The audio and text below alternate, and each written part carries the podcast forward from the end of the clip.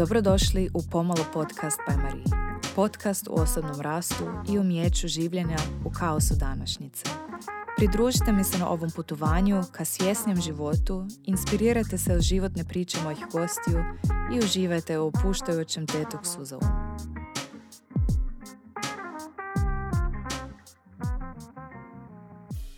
Bog, dragi moji, hvala vam što ste tu i što slušate. Danas vam snimam jednu solo epizodu u kojoj odgovaram na pitanja koje ste mi poslali na Instagramu i onda vam još malo pričam o planovima za pomalo podcast i zašto ću napraviti kratku pauzu od snimanja. No, ajmo mi odmah krenuti s pitanjima. Nije to bilo toliko različitih, nego su sva pitanja bila nekako usmjerena moj dolazak u Hrvatsku i zašto sam ja u Hrvatskoj, iako nisam Hrvatica. A, dakle, kao kako i, zašto sam tu, kako sam naučila hrvatski i tako dalje. Pa mi je to zapravo dosta zgodno da vam malo više spričam o Mariji, jel, o meni, tko sam ja uopće i što me dovelo do ovdje i što ja zapravo radim.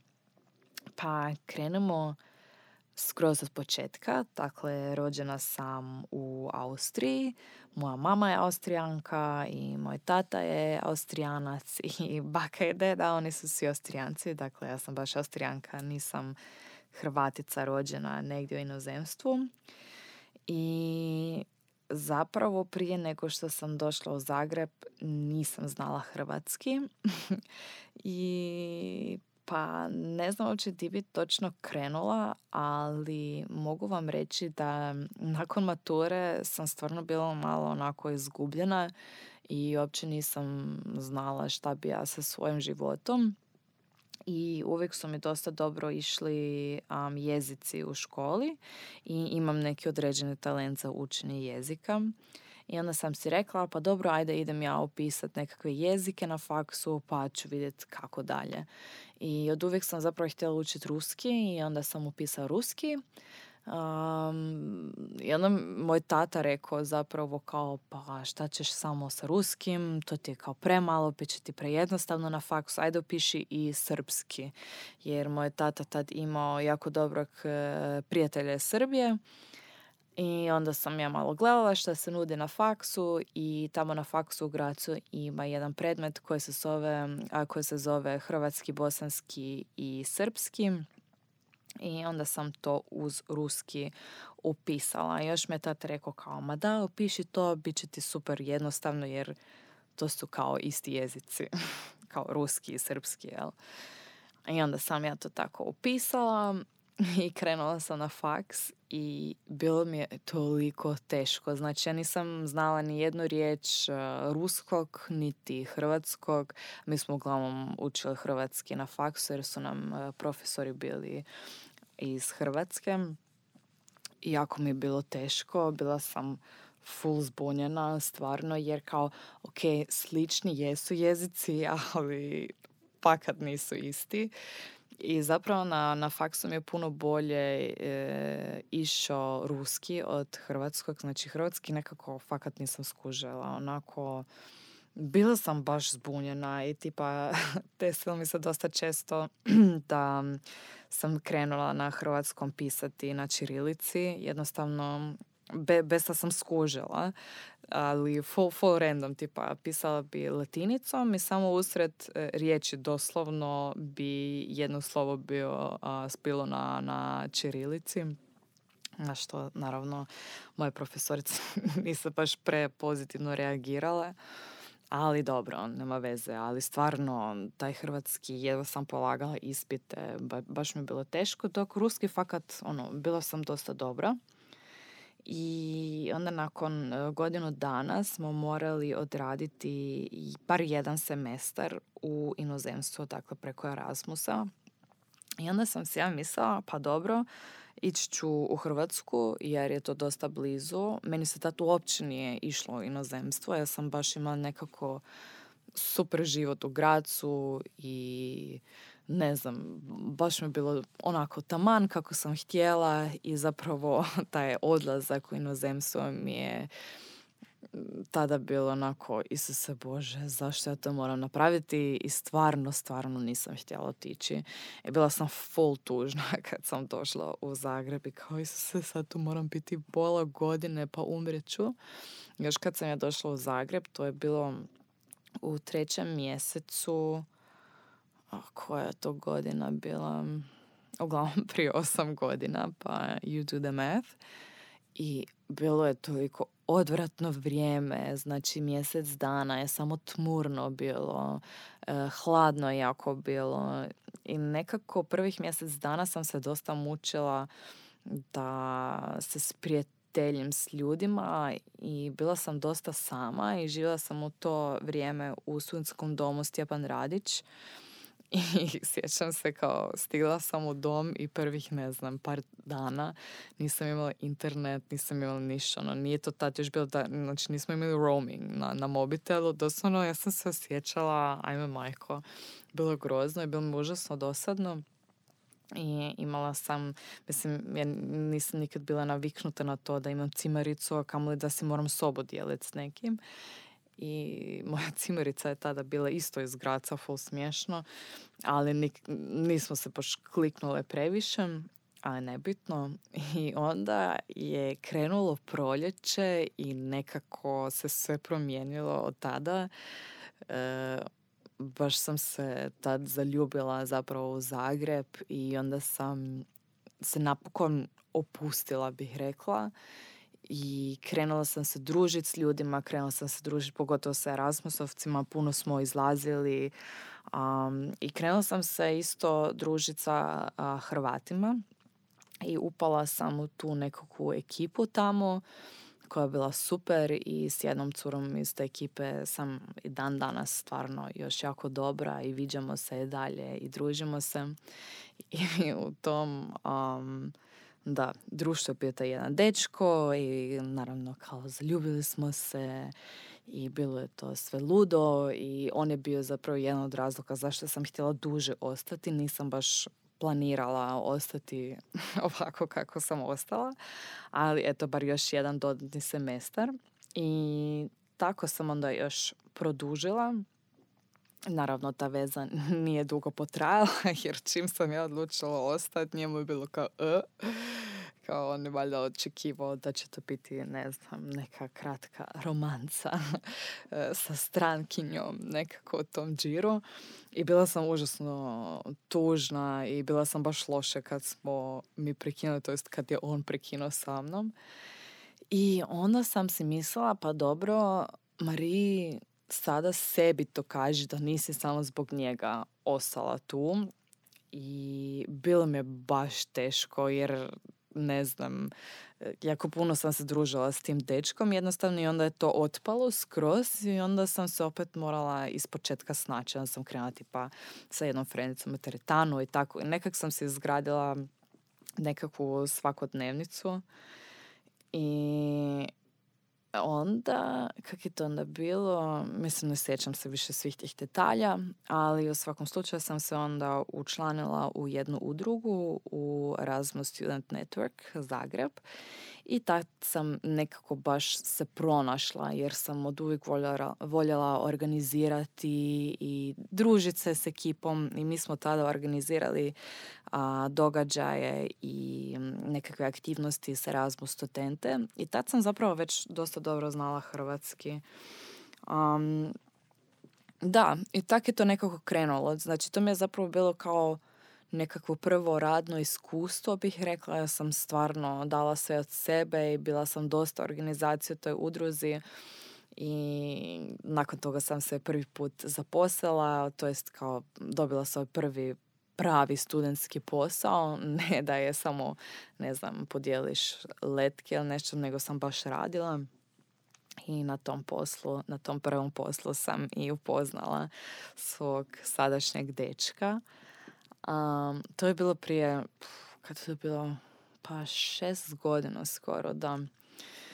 I tako je to nekako išlo i u to vrijeme sad više nisam ni sigurna o kojoj je to godini bili kako je to točno išlo, ali u svakom slučaju sam, bila sam na početku na filozofskom jer sam nastavila učiti hrvatski i a, ruski, međutim bilo mi je to preteško na, na filozofskom jer nisam dovoljno dobro razumjela jezik.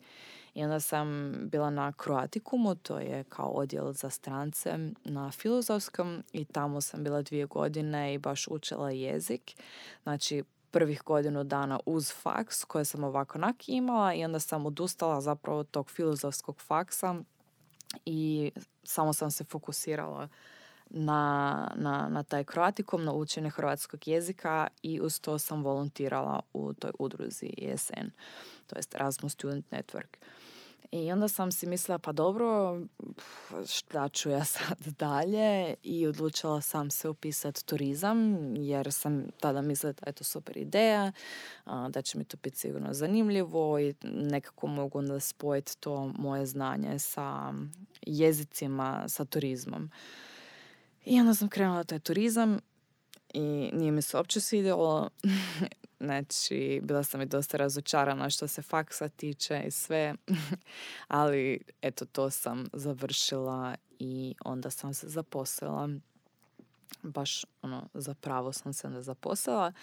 I zapravo sam cijelo vrijeme radila, znači od kad sam ja krenula na taj prvi svoj posao gdje sam upoznala dečka, ja sam cijelo vrijeme radila, bila sam u različitim agencijama, bavila sam se community managementom, digitalnim marketingom i tako dalje. I tu su mi se dešavale baš onako jako lude stvari bih rekla, tipa u jednoj agenciji koju sam radila eto jednog dana smo u šest jutro dobili svi poruku kao e danas radimo od doma i nikom nije niš bilo jasno. I onda na kraju ispalo da naš tadašnji šef da su ga uhitili, znači uskok je upao u naš ured i uhitili su ga i da, ono, dost ludo vrijeme to je nekako, nekako moj, moj, moj prvi doticaj sa, ne znam kako bih to sad najbolje rekla, ali sa nekakvom hrvatskom realnošću, valjda. I tako, stvarno sam svašta nešto doživjela i nekako na svakom poslu nisam se nikad 100% pronašla, nikad nisam bila 100% zadovoljna i ne kažem da uvijek moraš biti 100% zadovoljan sa poslom, ali osjećala sam jednostavno cijelo vrijeme da to nekako nije to i najviše sam to na, na zadnjem poslu osjećala i bila sam i dosta loše i o tome sam i pričala u, u prvoj epizodi sa Lanom kako je to bilo. Bila sam psihički jako loše jer mm, jednostavno odnos zaposlen, to jest kao odnos tih nekakvih šefova, menadžera prema ono nižim zaposlenicima, ajmo reći, bilo, je jednostavno loše sve skupa. I onda sam rekla, ne mogu više ovako, želim ostati u Zagrebu, ali moram nešto promijeniti. I onda sam dala otkaz i rekla sam samoj sebi, ok, ako ja sad zaradim ne znam, 3000 kuna svakih mjesec dana da taman platim stanarinu, bit ću sretna. Bit ću sretnija nego što sam sad i sve to stvarno super ispalo na kraju krajeva. A, otvorila sam svoj obrt, imala sam različite klijente u sferi društvenih mreža i, i dalje radim puno na prijevodima sa hrvatskog ili sa engleskog na njemački. I onda sam i krenula na jogu i to jest u tu školu joge pa sam počela podučavati jogu i onda sam završila tu i danas jesam. Znači to bi bila nekakva, ne znam, ta moja priča kako je došlo do toga da sam tu i kako sam završila u Hrvatskoj. Pa ne znam, jel tu ima još nešto zanimljivo za ispričat?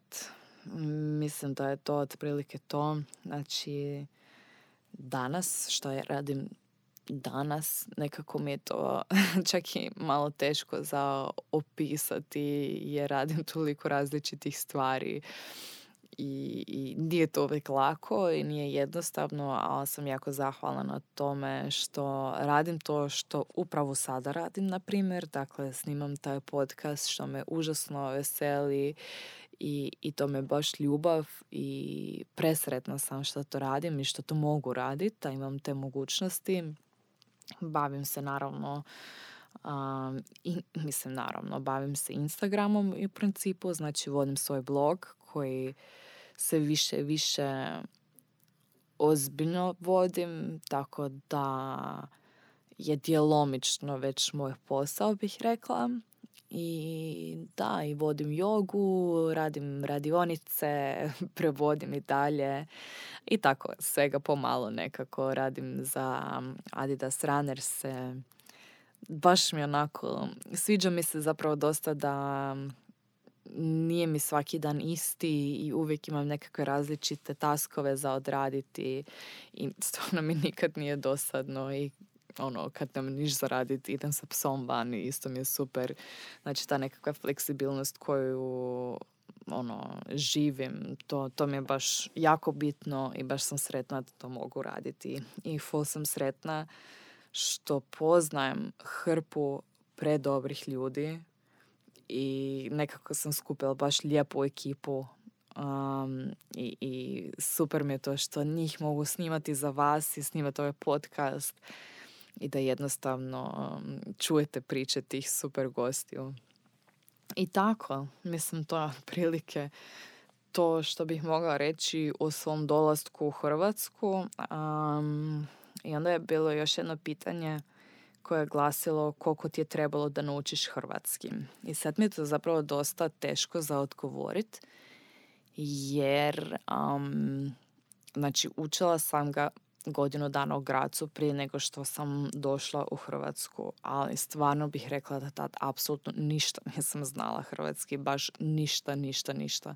Znači doslovno sam mogla reći da ne molim pivo i to je u principu bilo to.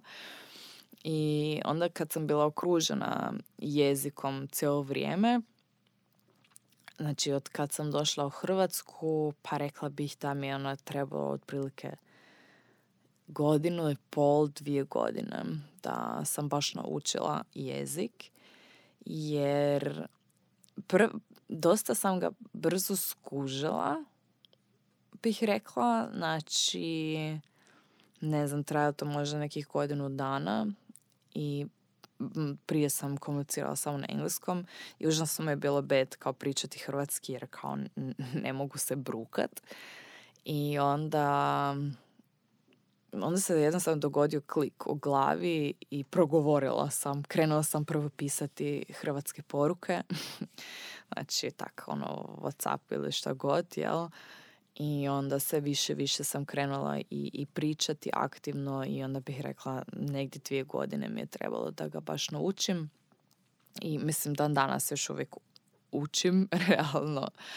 Um, ne znam, da baš onak na svakodnevnoj bazi naučim neku novu riječ ili izreku ili nešto i tako. I znam i dosta fulat i ponekad mi ide jako dobro, to, toga sam svjesna, ali ponekad znam baš onako grdo fulati.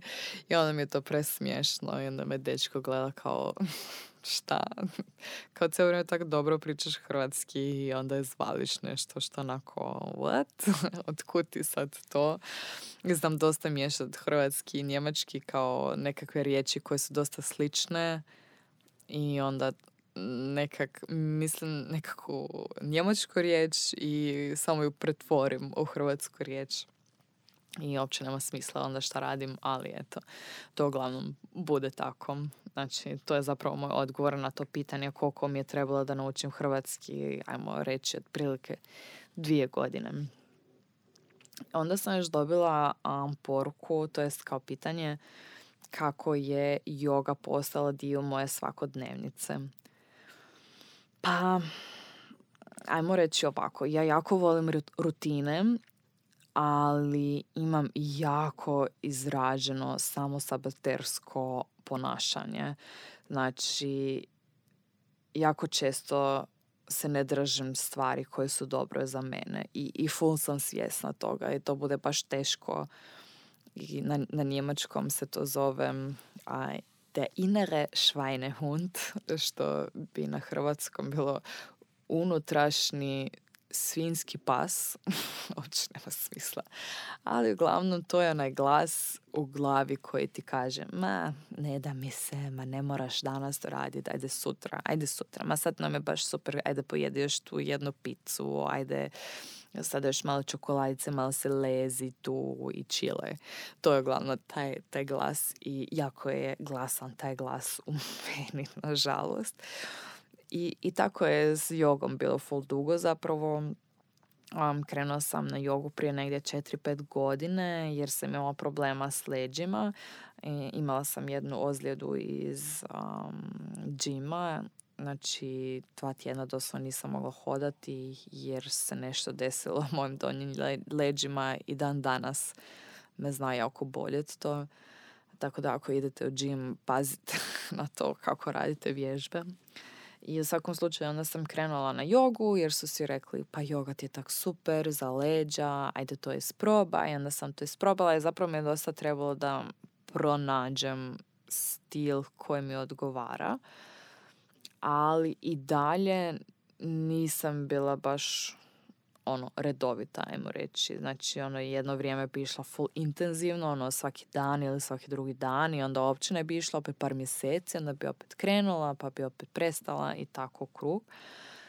I onda sam, kad sam radila u Foreu, tamo se isto nudila uh, joga dva puta tjedno i nekako sam krenula redovitije ići na to i kako je to bilo? Aha, da, da, da. I taj, taj učitelj koji je tamo držao satove joge, on je učio kod učitelja kod kojeg sam ja išla inače i onda smo imali tu nekakvu zajedničku temu i onda su ta, ta škola, to jest kao taj studio koje sam tada išla, um, oni su organizirali jedan ciklus, a ciklusi su uglavnom tipa, ne znam, e, tjedan dana ili dva tjedna svaki dan za redom ideš u šesto jutro u studiju vježbaš sat vremena joge, a jogu. I oni su organizirali ciklus u 40 dana. Znači svaki dan u šesto jutro sat i pol joge i onda sam kao, jel bi išla, kao zvuči mi zanimljivo, 40 dana za redom, ono, svaki dan šesto jutro, se Bože. I onda je taj Božo koji je u, u Foreo držao te satove joge rekao da on ide, onda sam rekla ajde idem i ja. I doslovno ovo mi je sve promijenilo, sve od tih 40 dana možda tri puta nisam išla i jednom se sjećam mi je otpala pedala od bicikla pa nisam stigla na vrijeme i jednom je full padala kiša pa mi se ne dalo i tak gluposti, ali u svakom slučaju skoro 40 dana sam svaki dan išla i toliko sam uživala i zapravo sam tek tada baš skužila što je ta joga za mene i, i što je joga općenito. I onda sam jednostavno, rodila se ta želja u meni da uronim malo dublje u, tu, u taj svijet. I onda sam kratko nakon toga upisala školu za um, yoga učitelja.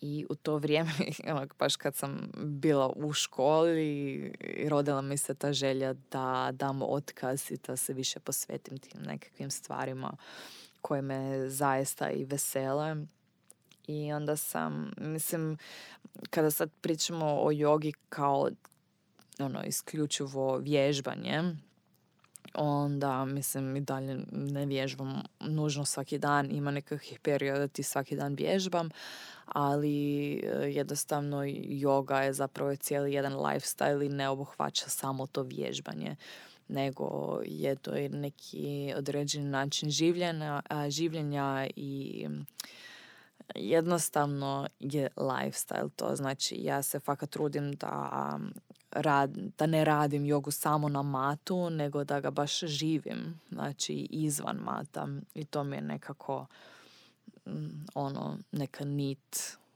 koje se držim u principu. I osim toga ja stvarno smatram da nije nužno da svaki dan odradimo praksu od dva sata za neki feel good, nego ponekad to može biti samo 20 minuta i to je dovoljno i to isto znam često raditi. Pogotovo ono kad ne vodim satove, onda za sebe odradim nekih 20 minuta, pola sata i bude mi dovoljno. Pa mi onako, tako mi je zapravo to sve postalo ono baš dio moje svakodnevnice. I tu ako vi želite bilo šta zapravo da vam postane rutina, onda bih baš to preporučila. Onak take it easy i vidite kako najbolje paše u vaš raspored i onda tako to rasporedite. Ne mora biti uvijek ono 100% savršeno, nego ono, samo odradite kako vam najbolje odgovara. I onda sam dobila još jedno pitanje mm, koje je zapravo, da, dosta teško, a glasi kako se izvući iz konstantne loših dana i intrusivnih misli. I da, to je baš teško pitanje i jako ozbiljno pitanje bih rekla. Mislim, osobno ne poznajem te osjećaj, iako sam jako dobro upoznata i s tugom i s dužim periodima o kojima sam se nekako loše osjećala, ali meni iskreno nikad nije bilo tako da mi je konstantno loše ili da se konstantno loše tužno osjećam. Mislim, iza mene je najteži period mog života doslovno znači ispraćaj mog tate za ovog života. E, bila sam dva tjedna uz njega u, u bolnici kad je bio doslovno na rubu samrti i, i čekala sam dva tjedna njegovu smrt i onda se ta smrt dogodila i nije bilo lijepo onako ne želim doslovno nikome da tako mora otići iz ovog života. To je bilo mučenje, to je bilo ono suza, boli, svega. Znači psihološki je to baš jako teško bilo jer se moj tata do zadnjeg trenutka borio i ne znam, vidjeli su jednostavno da on nije bio spreman otići. To, to je baš jako teško kad tak nešto moraš gledati. I da, dakle, do, do, dobro sam upoznata sa takvim osjećajima i ono što ja mogu reći je da ne znam, ne znam kako bi sve to uspjela nekako preboljeti bez terapije bilo mi je odmah jasno kad je to sve krenulo, znači ono doslovno kad sam dobila poziv dođi u bolnicu, nije dobro. Ono, i ono, taj prvi dan kad sam bila u bolnici znala sam, mislim svi smo znali otprilike kako će to završiti, ali znala sam da ću ja morati ići na terapiju jer to bilo jednostavno pretragično, pre, predramatično i pretraumatično da to može samo tako preboljeti. I u svakom slučaju e, i moja mama je isto meni rekla da joj moram obećati idem terapiju, na terapiju jer sam bila jako loše. I onda sam krenula terapiju i stvarno toliko pomaže jednostavno. Ja bih to stvarno svakome preporučila koje se bori s nečime sa nekakvom depresijom, du, tugom, nema veze, to može biti full, ono, jako, jako loše u jednom, ne moraš biti čak ni jako loše da ideš na terapiju, nego toliko jednostavno znači da imaš tu jednu osobu koja je skroz objektivna i koja jednostavno i zna šta se događa u mozgu, zašto se osjećamo na neki određeni način, zašto reagiramo na neki određeni način meni jako to pomoglo i ne znam što sam ja toliko dugo čekala sa terapijom, stvarno nemam pojma. E, to, to mi je jedna od najboljih stvari koju sam napravila za sebe.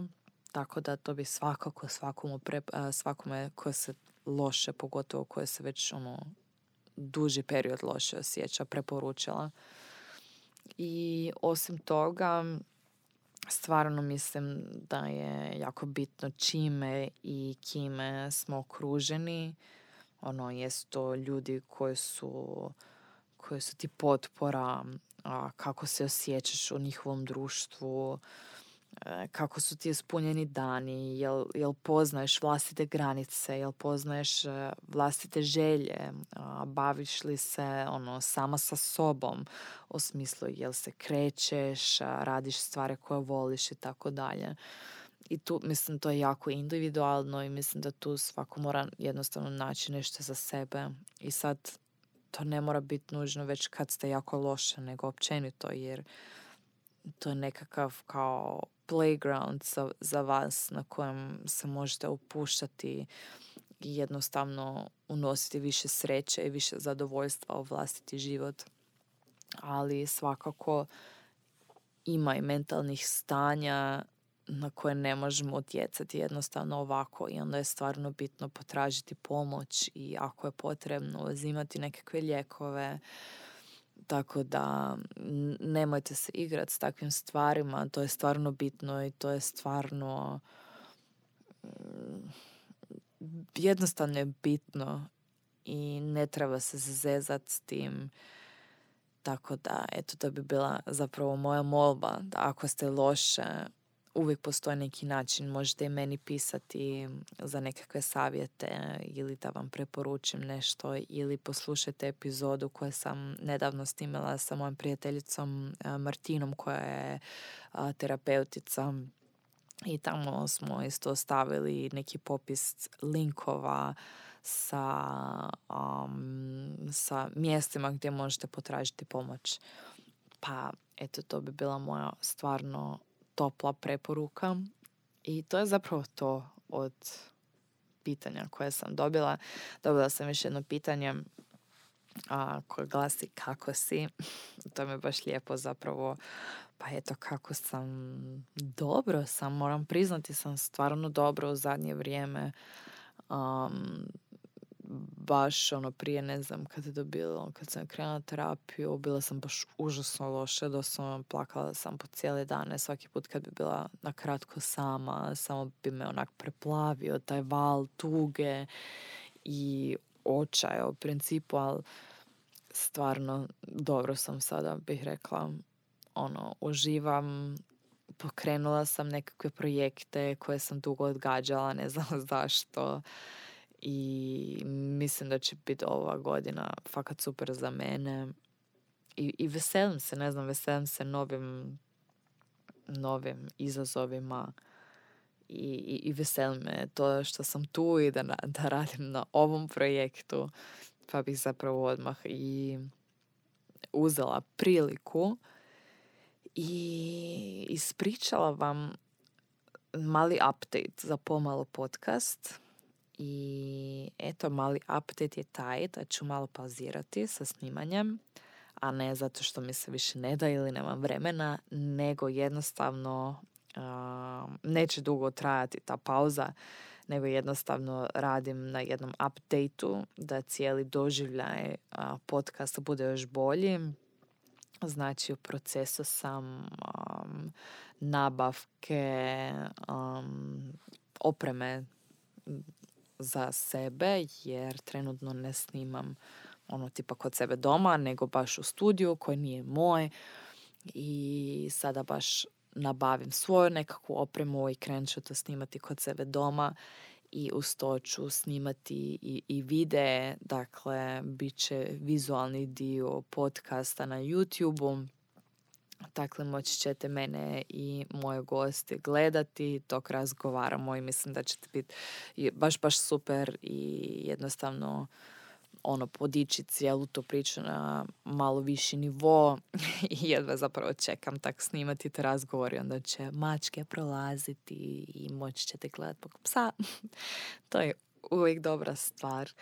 Pa eto, to je taj neki update i baš sam se odlučila za to i sad kad sam se odlučila za to zapravo nisam više htjela ovako snimati bez slike, pa to je zapravo jedini razlog zašto ću napraviti kratku pauzu dok sve to ne posložim, ali u međuvremenu a, uživete u svim snimljenim epizodama, stvarno ih sad već lagano i ima. Uživajte u meditacijama, radite ih, stvarno ih radite i uživajte u predobrim razgovorima s mojim gostima, to jest gošćama, kako sam samo žene imala za sada i obećajem da ću se ubrzo vratiti. Ekipa, hvala vam puno. Hvala što ste tu. Znam da to stalno ponavljam, ali stvarno mi puno, puno znači. Stvarno što slu, hvala što slušate. Nezmjerno sam sretna, stvarno. Meni to stvarno prekrasna prilika i, i baš to želim naglasiti i stvarno želim da to znate. Ja sad nešto puno ponavljam riječ stvarno, tako da stvarno mislim da je vrijeme da završim ovaj monolog. E, uživajte ekipa, hvala vam na slušanju i slušamo i vidimo se uskoro. Ćao!